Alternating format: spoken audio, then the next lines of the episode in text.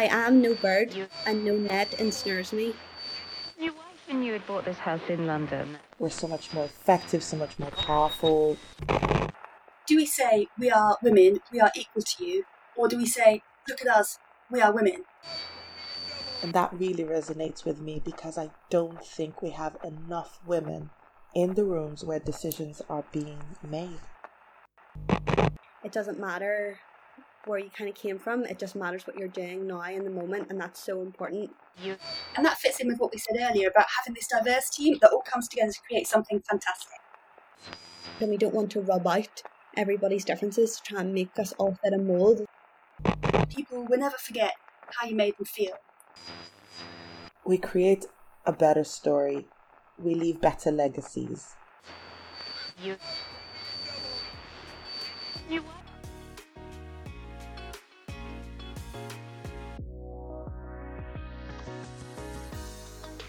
You know, one of the people that has inspired me is the late Justice Ruth Bader Ginsburg.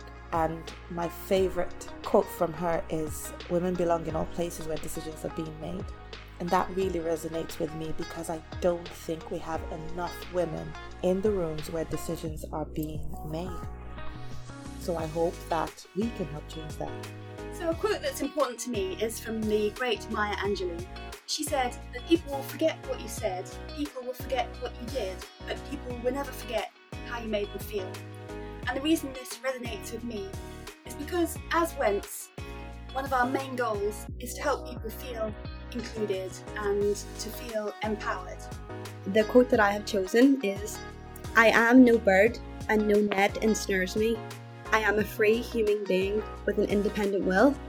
And I chose this one because I feel like we should not feel encaptured by society and that we should feel like we can come out of ourselves and come out of our shell and spread our wings as well. I think maybe we can sometimes be captive in our own minds, which then can really come out in society as well. That's fantastic, right?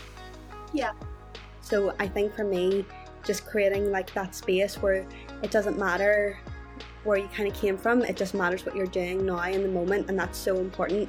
Yeah, I totally agree with you, Melissa. I think it's so important that diversity. We don't we don't just think about gender. We think about so many different facets.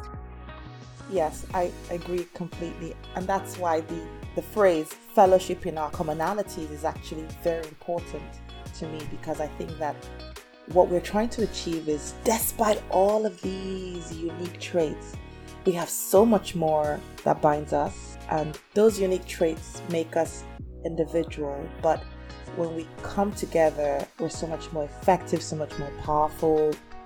We create a better story we leave better legacies. And I'm glad that we're looking not just inwards within the medical field. I'm glad that through this podcast, we're going to be involving other industry, other kinds of professionals.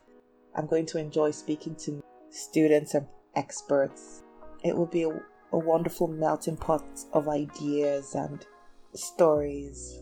Hopefully, a lot to learn, empowering, exciting, informative, and hopefully we get to share a lot of laughs. Because that's important, right? yeah. I hope so. I hope that through our podcast series, we can reach people who perhaps we wouldn't otherwise reach. People from all different backgrounds and all different walks of life who might listen and feel inspired and feel empowered. I want people to go away thinking, I'm going to change the way I do things because of what I've heard, or I'm going to be more empathic, or I'm going to listen more.